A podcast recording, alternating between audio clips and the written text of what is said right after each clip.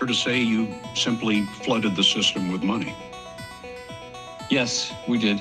That's another way to think about it. We did. Where does it come from? Do you just print it? We print it digitally. So we, you know, we as a central bank, we have the ability to create money uh, digitally, and we do that by buying treasury bills or, or bonds. I know, so hard, that's my motto. I may just quit my job at the power plant and become a full-time stock guy. Ladies and gentlemen, welcome back to episode 63 of Pounding the Table. We are finally back in full force. Tony, huge welcome back. And a huge thank you to all of you guys who sent us emails. I think we got about 200 or so. Loud and clear, we hear you guys. You want us to get back into the Bible. So, starting next week, we are going to dig back into the Bible. But we got Tony back in the booth today with Joey Salicho, aka the Rocket Man. Before we get started, a huge shout out to our sponsors over at StockTwits. That is our favorite place to go check out what is happening in both the stock and crypto markets. So come join the conversation around your favorite tickers at stocktwits.com. We are going to kick things off, of course, as always, with the trending tickers of the week. Inflation was the biggest thing of the week, as you guys are all aware 8.6%. The Dow crashed 2.7 or 880 points. NASDAQ down 3.5%.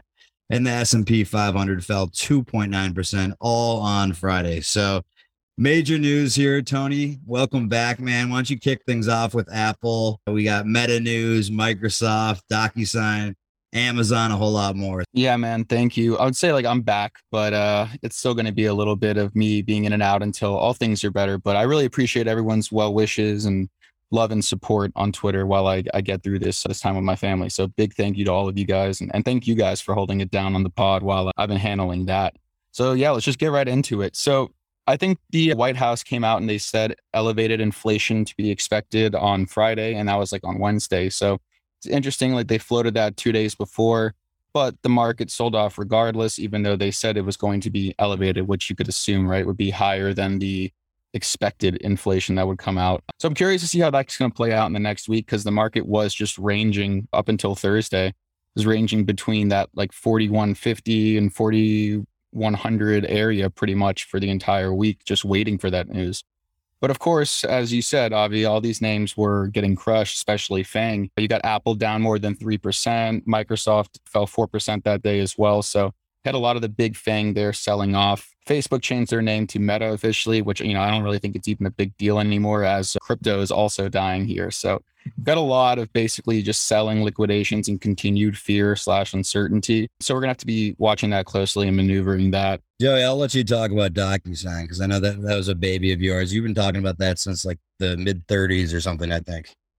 Yeah, DocuSign, you know, it was one of my one of my babies for quite a while. And yeah, like you said, I think I originally picked it up in maybe the 30s, rode that thing. Uh, geez, I want to say it cracked 300 for a little bit. And it was just one of those companies they pulled forward much growth that you know it went from being this hyper growth stock to a stock that now is not growing all that fast and they don't have the you know the massive profitability that you need to sustain these elevated prices that the stock got to so it got in this gray area you know it's not a growth name anymore it's not yet value so investors don't know what to do with it and i feel like those are all the names where you keep seeing these you know, they might miss on their outlook and you see certain stocks just tanking 30, 40% on earnings, which, you know, for a long time, you know, the big declines on on earnings misses would be say 10, 15%. It's just insane what it's gotten to, but that just kind of shows where investors' heads are at with some of these names. And yeah, I think DocuSign, you know, it's not one that has the huge earnings base like a Zoom that could sustain kind of where they're at right now. But I feel like this latest post earnings sell off kind of gave DocuSign that reset that it needed. And it's finally at a spot that I think is reasonable. But unfortunately, it does not have the growth and, you know, the outlook for billings does not get anybody excited enough that you want to go out and just buy this on Monday. It, it's one of those that, you know, throw it on your watch list and, and see if things improve. But I feel like the best thing for DocuSign and many companies uh, like it is just to you know, find an acquisition or yep. find someone to be acquired by. And I was going to say the same thing, Joey. That's exactly that's the only thing they can really do. And, and, I also potential, right? I mean, it, mm-hmm. sorry, I didn't mean to cut you off, Tony, but like I think the the major shift we'll we'll start to see. I think the largest companies, there'll still be a lot of M and A, and I'm sure they'll be a little tight with their pockets during this time. But some of these companies like DocuSign and some of these mid caps are at levels you start to look at making an acquisition for sure. Right. And I wanted to ask Joey just like what necessarily, you know, what makes DocuSign, I mean, the moat kind of question, you know, what, what can they do that Adobe or other companies don't already Mhm. have or can do? See, this is why like I was never a huge fan of DocuSign. In fact, I was on a vacation when I was in college for spring break and was staying with the founder of DocuSign or like went at a party at his house with a bunch of my friends because daughter I went remember you telling me this story. yeah. And he's like you should buy docusign. Like it looks really good. It's like 50 bucks a share. Went to you know three 400 but i just could not because i could not get behind the the the notion that what they're doing is so revolutionary right? You're just you're signing. And and i feel like yes i use docusign all the time. However what can they really do past that and and why can't everyone else just copy that same thing Right. Well, and see, and what you say is the exact reason that I almost like I have this thing where I constantly over go over my entire portfolio, reevaluate everything. It doesn't matter how long I've held it, if it's a core position, how much I love the company, no matter what, I am always reevaluating every company, not even like based on earnings. I, I do this almost weekly and I've reduced my positions accordingly to be able to do this. And where I came to the realization, and ended up selling DocuSign months ago, fortunately, was because of exactly what you said. You know, my original reason for buying DocuSign was that, you know, everything's going to shift to digital based signature, no more signing contracts in person. You know, everybody hates buying a house because you're signing like 200 documents. And uh, I think this last time I bought a house, my wife wasn't able to be with me. So I had to do like power of attorney and sign on behalf of Mm. her. So you see like all these processes that could be digitized and where someone like DocuSign could really dominate. Unfortunately, it became the same reason I never bought Zoom is because right there was always there's so many different ways to do this. You've got Google Hangout, you got Microsoft Teams, and so many companies were offering.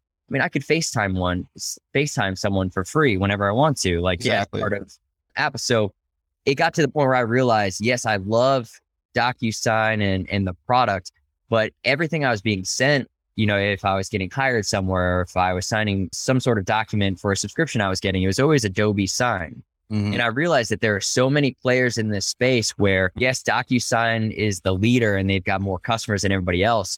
But I feel like this could be a situation where Adobe starts giving it away for free or one of these other bigger players. And I think the best case that I came down to owning DocuSign was it being acquired. And I would Right. never own a company simply for M&A potential.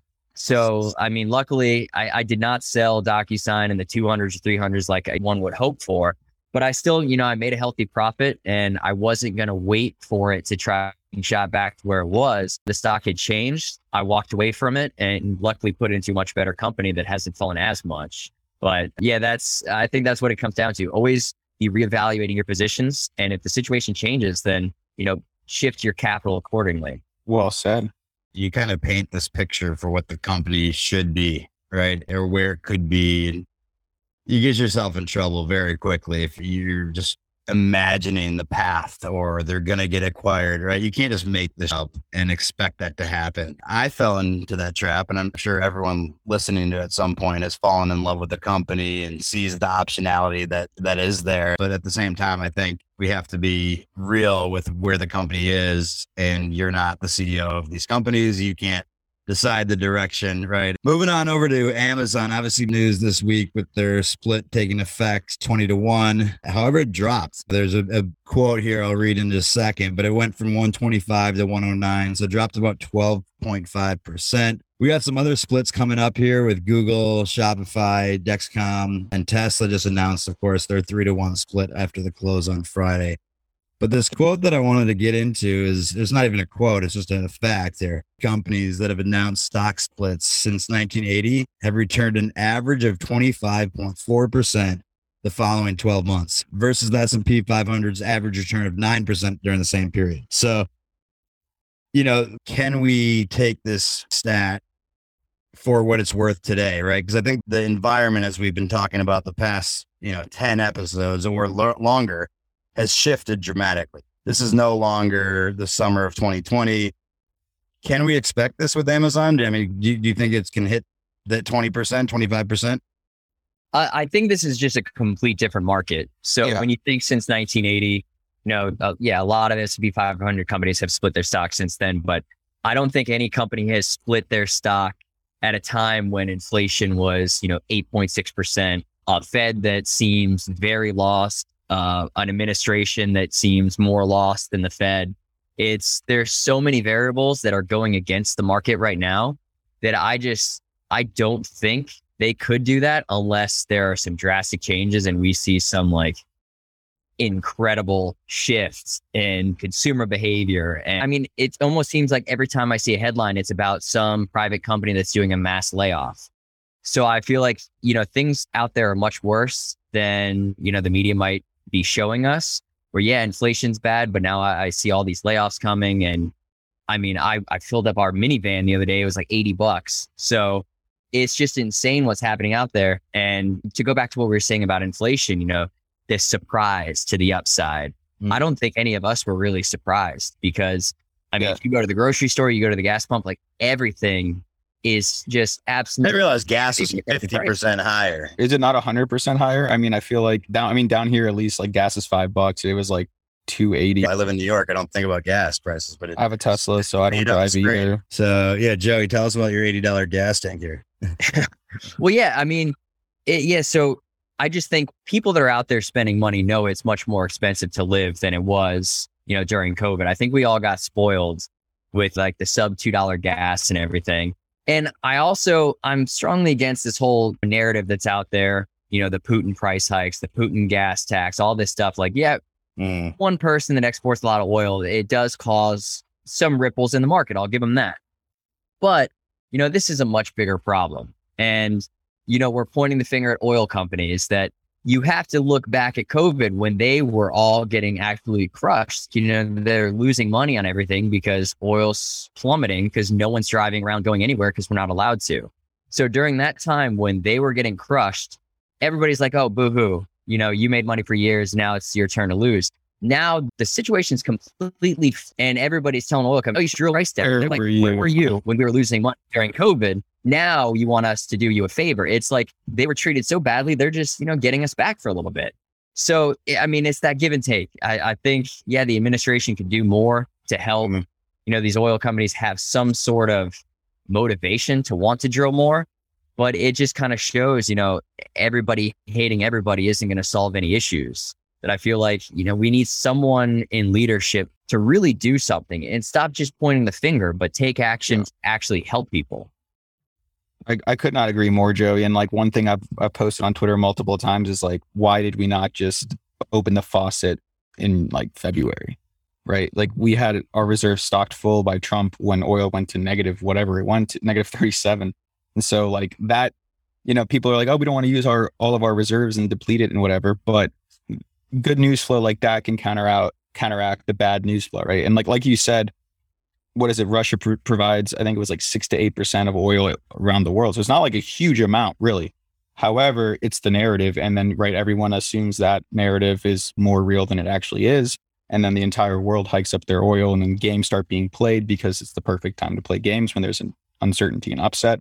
And so we should have had that piece of good news from the U.S. and maybe having the U.S. work with OPEC and Mexico because we fronted the bill for Mexico last year or two years ago. So there's a lot of things that we could have done. And I think that they talked about doing that in the last week or two. And it's just like, where were you the last four months? Why, why is this just now? So you- you're right. It's not necessarily just because of Russia's direct impact, but it's what it creates. And like the, the fear of we can't even fix that six to eight percent. Imagine if another country tries to do something like that. And lifeguards. There's been a huge shortage of lifeguards. I just saw on the news. Where did you get that piece of information? this is actually true. I mean, now that you say that, it actually They're saying no, they're, they're saying a lot of the, the lifeguards come from Russia or Ukraine, and there was like Wow. a huge shortage. Obviously, that's not the the big story here, but you can see the trickle down obviously across multiple industries. And yeah, it's I think it's eight or ten, eight to ten percent. I think of the world. I was just looking it up because, but Europe is much much higher too, and then everything just has some impact. You know, Tony, touch on the Amazon split, and then of course you you're you're itching over there to talk about Tesla's split as well. Yeah. that uh, statistic of it being up 25.4% over the following 12 months, like I think number one, in general, people need to take those statistics in context, right? Like since 1980, first of all, we didn't have many stock splits leading up to like 87, 88 in, in that crazy inflation era. Most of the stock splits came later. And so, first of all, like it's been pretty much a bull market minus the few times that have happened in like 2001 and 2008. So, knowing that in context, like up 24.5% when there's more liquidity in a pretty decent liquid environment over that long time period. Yeah. I, I bet if you take in the factor of just like in 2000 to 2001 and in 2007 to 2000, like eight, nine, you, that number does not exist like that.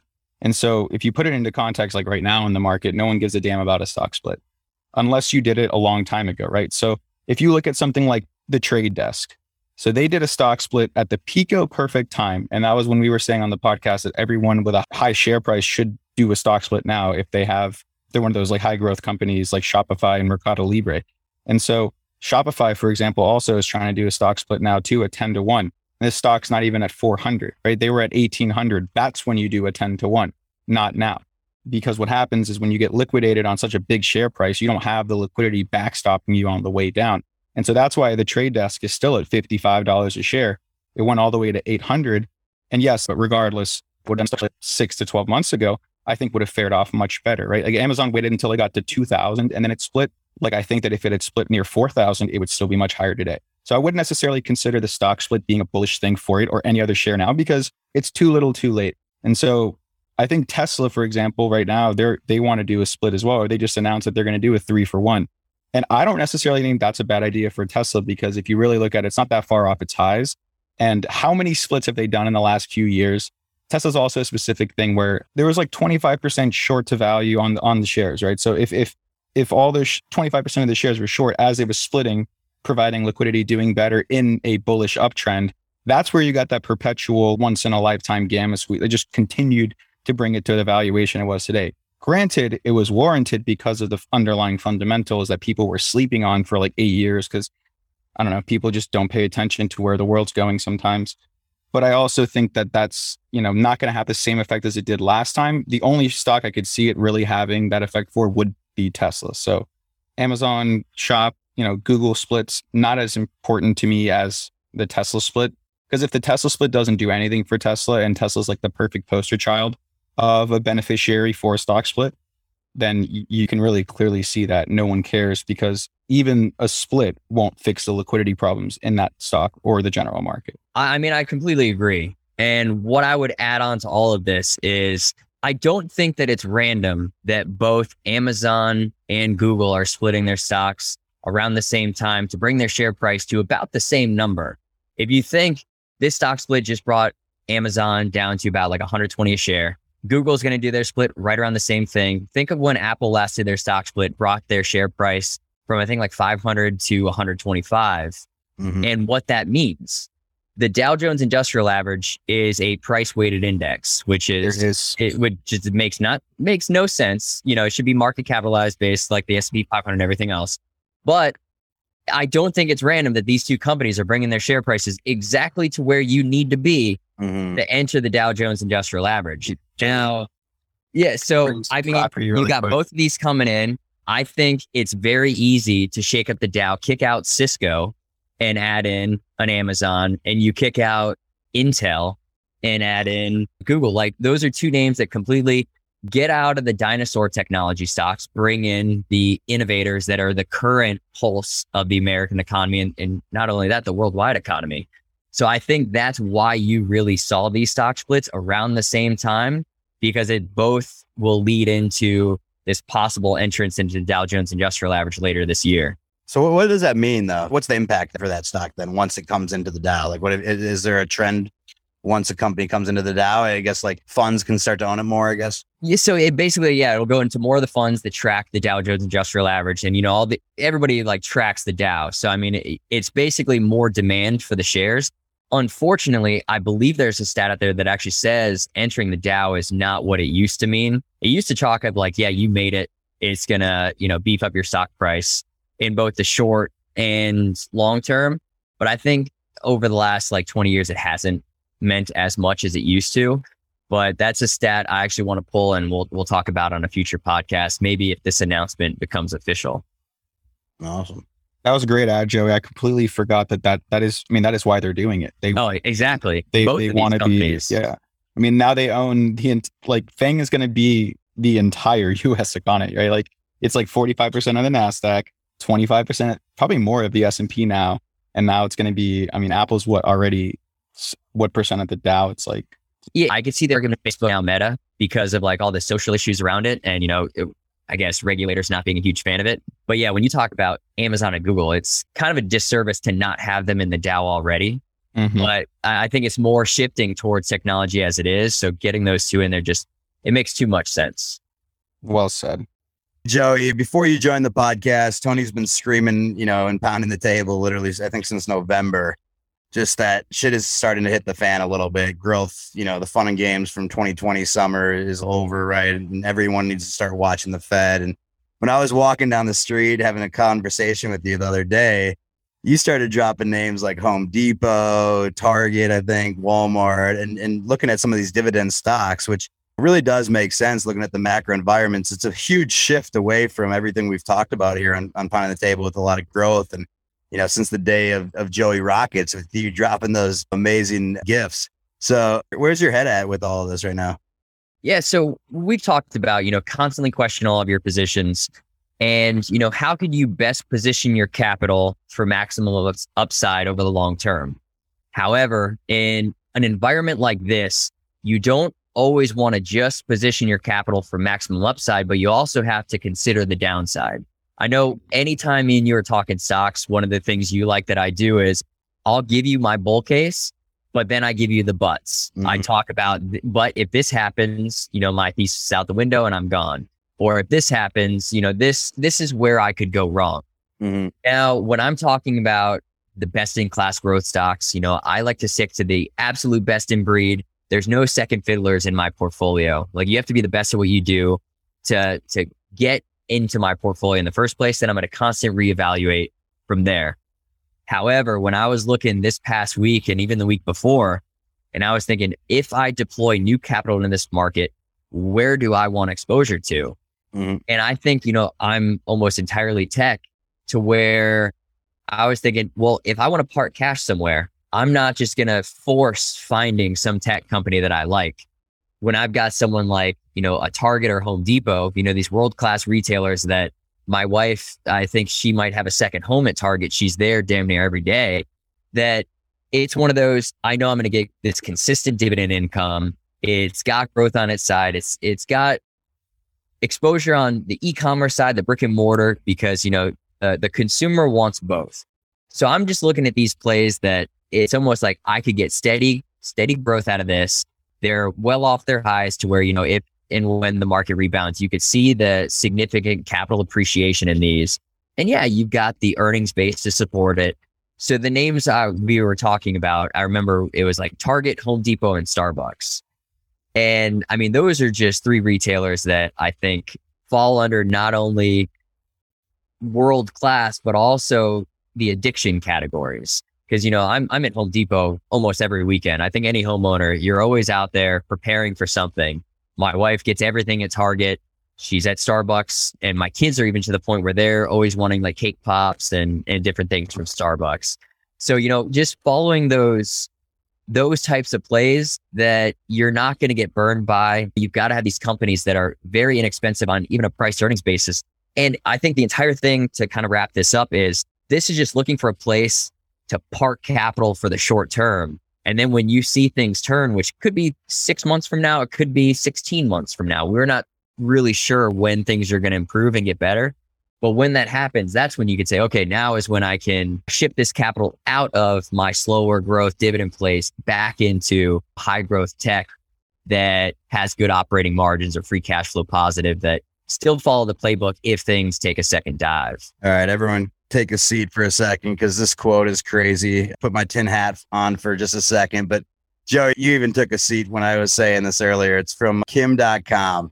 He was he had this really alarming tweet, and I didn't fact check every piece to this. So if we're wrong here, you know, correct us. But He was saying the value of all US assets combined, every single piece of land, real estate, all savings, all companies, everything that every citizen, business entities, everyone owns, right, is worth 193 trillion dollars. The number is also full of air, just like the US stock market.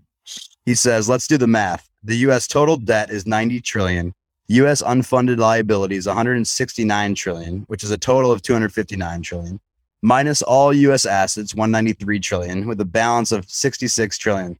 So 66 trillion of debt and liabilities after every single asset in the US has been sold off. he says, "Do you understand?" Right? So like we were joking about this, but then even it's not just a US thing. We looked at the globe and the whole globe you know, is, is in debt, $226 trillion. So who, who do we owe this money to? Yeah, Avi, I don't know which pot it was, but I think I mentioned it was it's actually higher than that number. I'm pretty sure. I think it's like 276 trillion and glo- it's probably higher now of global debt.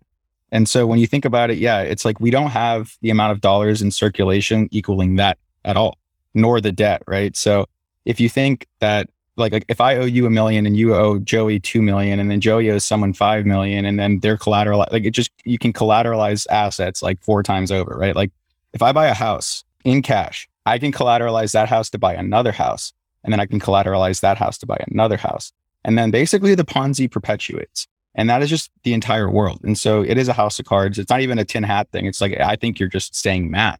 Mm. And so if you really just think like is it too big to fail the entire world? Well, it's like one of those situations where if it does, then everything does. Because if you think like the US dollars, we're 70% backing all commodities, right? US dollars are traded in commodities. And that's like everything that goes into building everything. So we're pretty much at the crux of this entire dilemma. Mhm. And that's why we're facing the dilemma so hard now when the tightening comes in and you realize how much debt we actually have. And so obviously debt has interest and the higher the rates, the higher the interest on that debt. And so, yeah, you'll see a lot of people foreclosing in the next six to 12 months. You'll see a lot of businesses going under. You'll see many startups that raised at X valuation raising at zero or, and going out of business too. You flooded the bathroom. Now you clean it up with the one or two towels you have in the bathroom, but it's infinite water because you can just keep the faucet going and the water doesn't turn Yeah, off. and I So it's a very interesting situation we're in right now. And uh, No, take, it- take it away, Joey. exactly what you're just saying. You know, these startups, they're not going to be able to raise capital at a certain valuation. It, it's, I mean, look at what's happening in the startup world. Look at all the layoffs that are being announced. I think we referenced this before, but it's like all these companies are realizing money is no longer free. And it's just getting so bad out there that, yeah, you're seeing all these companies announce 10, 15, 20% layoffs that it's just getting worse for these companies. And as they slowly start to disappear, it's, it's not going to be a good thing for the economy. Mm-mm. Nope. I mean, these private market, we were looking at like Instacart. I think everything's getting slashed in half though right now. It's it's it's absolutely That's just the beginning too. Because like, right. That's think what about I'm saying. It's not. We're not even starting yet. In my if you think about public markets, right? Like it, there- there's levels to this shit. So you have to start with the seed round, right? Like you just have an idea. You go to talk to your buddies or a VC, whatever. They'll give you, I don't know, five mil for 30% at a 10 mil or 15 mil val, whatever, just on your idea. And like that's ridiculous. And if you think that like I've been looking at every single of all these crypto companies getting valuations, this is the one place where it hasn't slowed now, but it might now because crypto just crashed. And we'll talk about that later in the pod. But you're seeing the investments in private funding in normal markets is far lower now. The valuations for crypto stuff is still higher, but that's even starting to decrease now in this bear. So it's really crazy to just see that the private markets, I think, are where people can play the wild, wild west game because all I need for a higher markup and to vest my shares and to unlock and all this stuff that people do and make money under your nose and then dump onto you, which is retail, which is the public markets, once they've already gotten in at like one tenth the valuation and just unlock onto you, is you need someone else to pay that price. So if I raise at five mil val, for example, and then I have Joey who's willing to buy 1% at 10 mil, like I'm worth 10 mil now. And that's the private markets for you in a nutshell. It's not necessarily that easy, but that's pretty much how that works.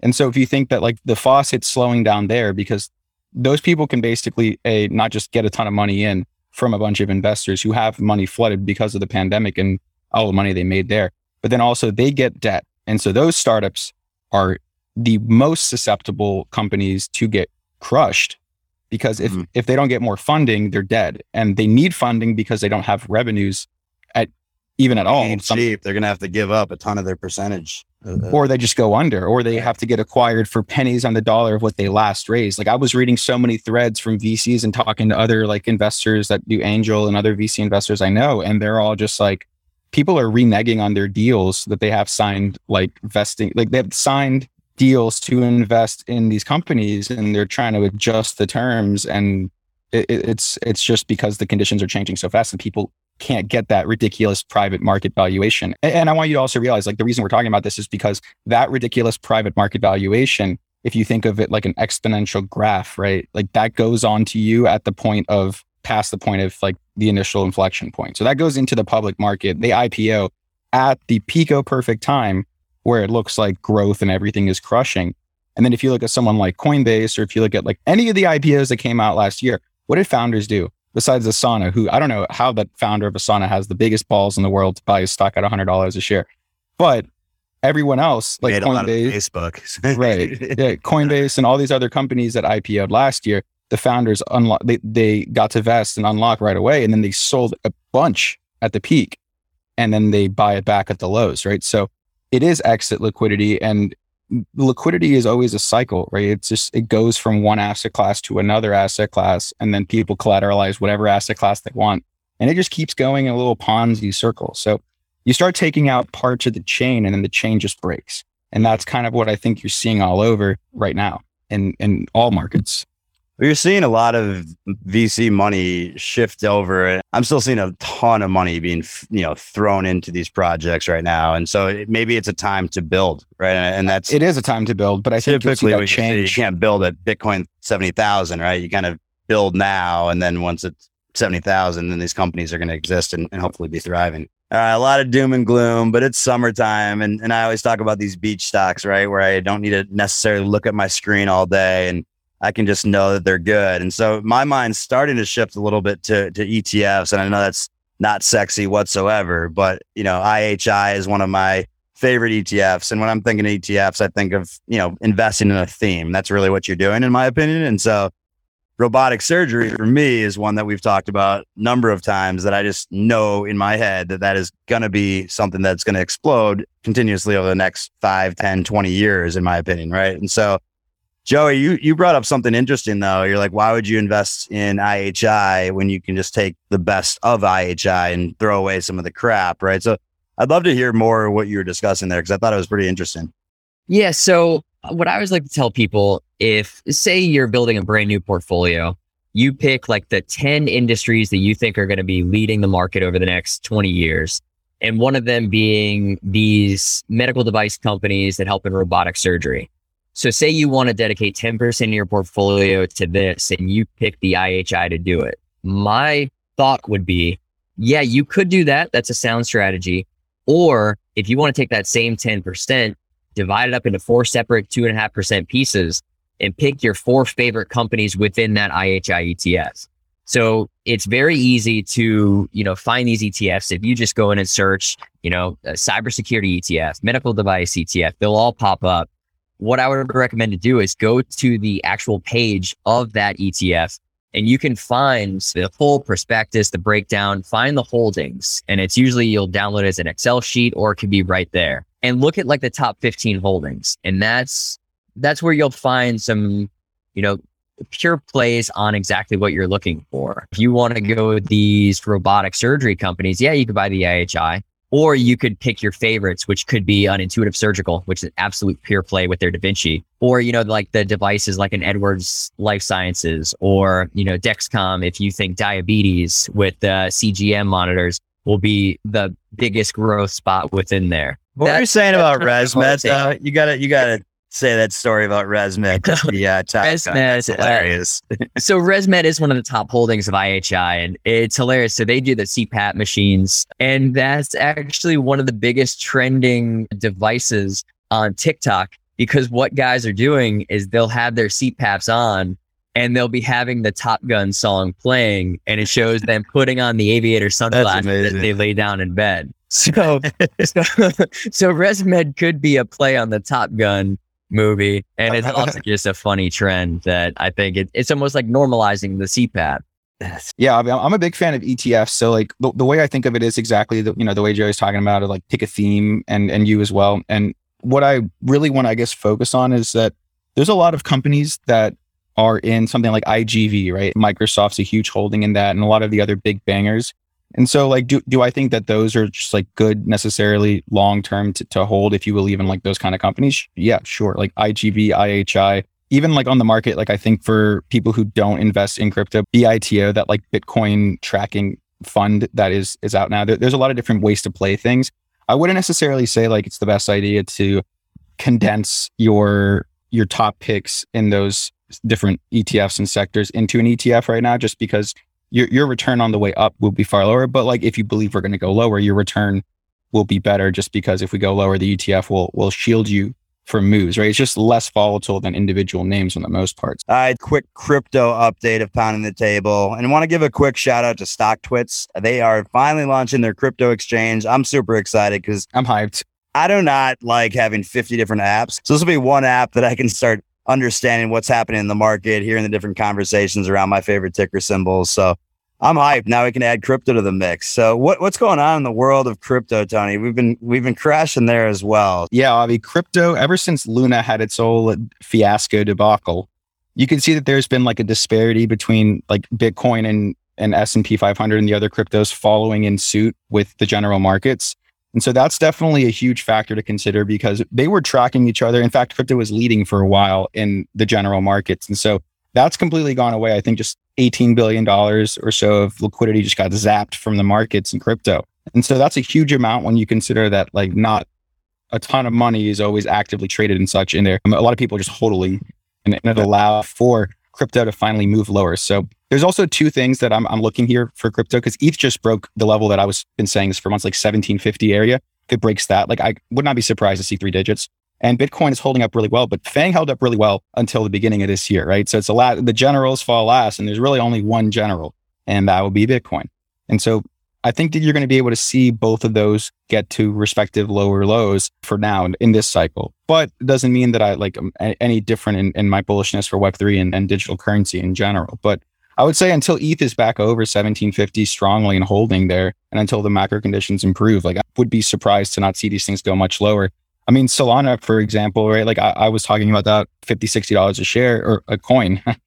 and you know went all the way to 200 and i was like oh, this is a little egregious and so i was out of there around then moving to different coins and such but there's certain reasons for coins holding themselves up and there's certain reasons why they just die right it's all just based on users and the amount of money and transactional volume you can basically do your own research by checking on something like dune analytics and it'll tell you average exchange volume for like OpenSea or Magic Eden or whatever. And if you assume that like ETH and Solana or whatever, all these things are used for NFTs, that's one thing. Other chains are used for you know gaming and DeFi and such. So think about all that. But I do think that in general, crypto's finally got that cascade look. And so what happens is, you know, it breaks these huge levels, people start selling, people get liquidated because they're trying to buy the dip, and it continues, right? And so you could definitely see ETH to three digits or Bitcoin to, I mean, probably worst case, maybe four digits, who knows? But I do think that, you know, everyone thinking that Bitcoin's super strong is not gonna be right in the, in the next few weeks or months to come. Regardless of that, though, I, I would say that there will be huge opportunities in the next few months in crypto. But that inflation narrative coming off, coupled with the horrible market that the Fed's going, you've got crypto getting hit by the stuff that tech stocks are getting hit by, and then the stuff that's benefiting other stocks that aren't tech is coming away. So it's a double whammy to the downside. Doesn't change the fact that I'm still bullish on crypto in the long term. But once again, you have to wait for the Fed and wait for a proper entry versus just continuing to buy the dip. You know, I know some people who just dollar yeah. cost average it. That's one way to do it, but always kind of consider what's coming up next because, you know, things are changing every two minutes on the markets. Totally. And, and we'd love to say that it's all rainbows and butterflies, but we're going to give it to you raw and real each week and week out. So we got 30 seconds to lead show here to wrap up the pod. So Joey, what, what are we looking forward to in the next week? Because we've been doom and gloom a little bit here, this pod. So is there any optimism coming up here? No, exactly what we've been saying the last couple weeks, where this is a market where I want to say things are getting better, but it's the same as it's been for months now. We just kind of want to do nothing. If you want to sit on your hands, you want a dollar cost average, however you want to go about that strategy. But I think this is a wait and see market and we should continue to wait and see what happens. And kind of what Tony was just saying with crypto and what I was saying before, I think this is a great week that I would say and leave everybody with this is reevaluate everything you own, whether it's, you know, stocks, crypto, everything, and constantly reevaluate them to make sure you are best positioning your capital for the upside when the market does recover, but also that you're taking the appropriate risk to the downside as well. Love that, Joe. And I couldn't be more excited actually to revisit the Bible in the upcoming weeks. We're going to start next week, kicking things off and really digging in. We've heard it from a lot of our pounders. We also are feeling it the same way. And so I think this is a great time during some of these downswings where maybe nothing's happening in the market. Of course, we'll provide updates week in and week out, but I think it's time to really dig into some of these names again during this lull period. Could be more excited to have the team back, all three of us, the three headed monster. So, with that being said, folks, have a great weekend, and we'll be back next week for another episode of Pounding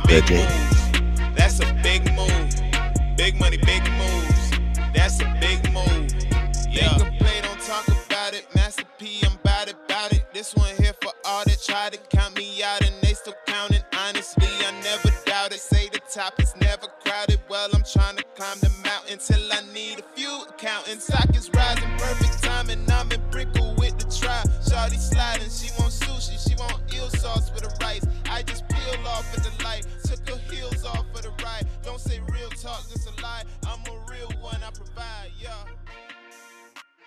Drip on a hundred.